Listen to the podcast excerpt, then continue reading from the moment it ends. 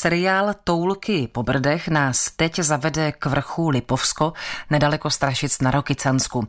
O jeho současnosti i minulosti si s naší redaktorkou povídal zakladatel Muzea středních Brd Tomáš Makaj. Dnes bychom na něm žádnou lípu určitě nenašli, ale dříve v minulosti se tam nacházely celé porosty lip. Ty porosty pocházely někdy z období 30-leté války. Samotné Lipovsko právě v období 30-leté války sloužilo i jako útočiště obyvatel, kteří v době těch nepokojů a válek, tak si tam eh, nacházeli takové bezpečné místo. Čím ještě je vrch Lipovsko zajímavý? Je na jeho vrchol kladen jeden ze strašických hradů. My jsme tady prováděli zhruba před 15-20 lety podrobný archeologický výzkum. Nám se hrad nepodařilo nalézt, ale podařilo se nám nalézt celou řadu zajímavých technologických zařízení z období 13. století.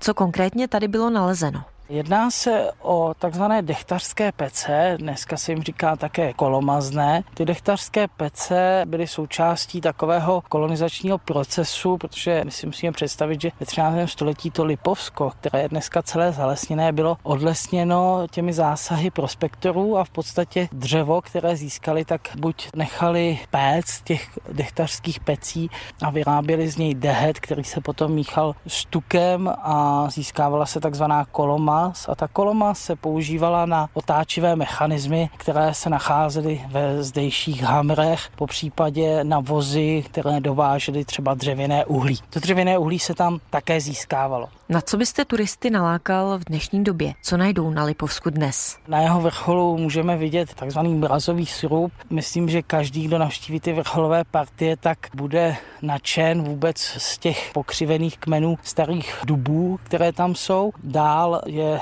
zajímavé sledovat i právě ty středověké stopy. Na vrcholu Lipovska se totiž dodnes nacházejí pozůstatky právě jedné z dechtařských pecí, a to v poměrně zachovalém stavu. Je to dvouplášťová pec, z které se tedy zachovaly některé části a vedle té pece je vykopána nádržka na vodu, kterou se ta pec chladila. Pro všímavého návštěvníka bude takovým zadosti učiněním i pohled na brdskou vločku, která je symbolem středních brd. Na jednom z těch kamenů toho mrazového surbu je vytesána od 70. let minulého století a jejím autorem je jeden ze známých spisovatelů Jan Čáka, který se věnoval právě celé této oblasti ve svých.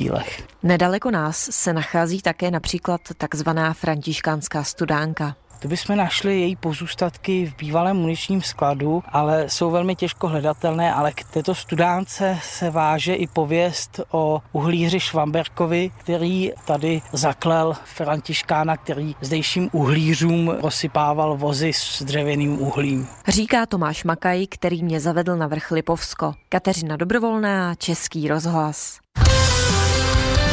Český rozhlas Plzeň, rádio vašeho kraje.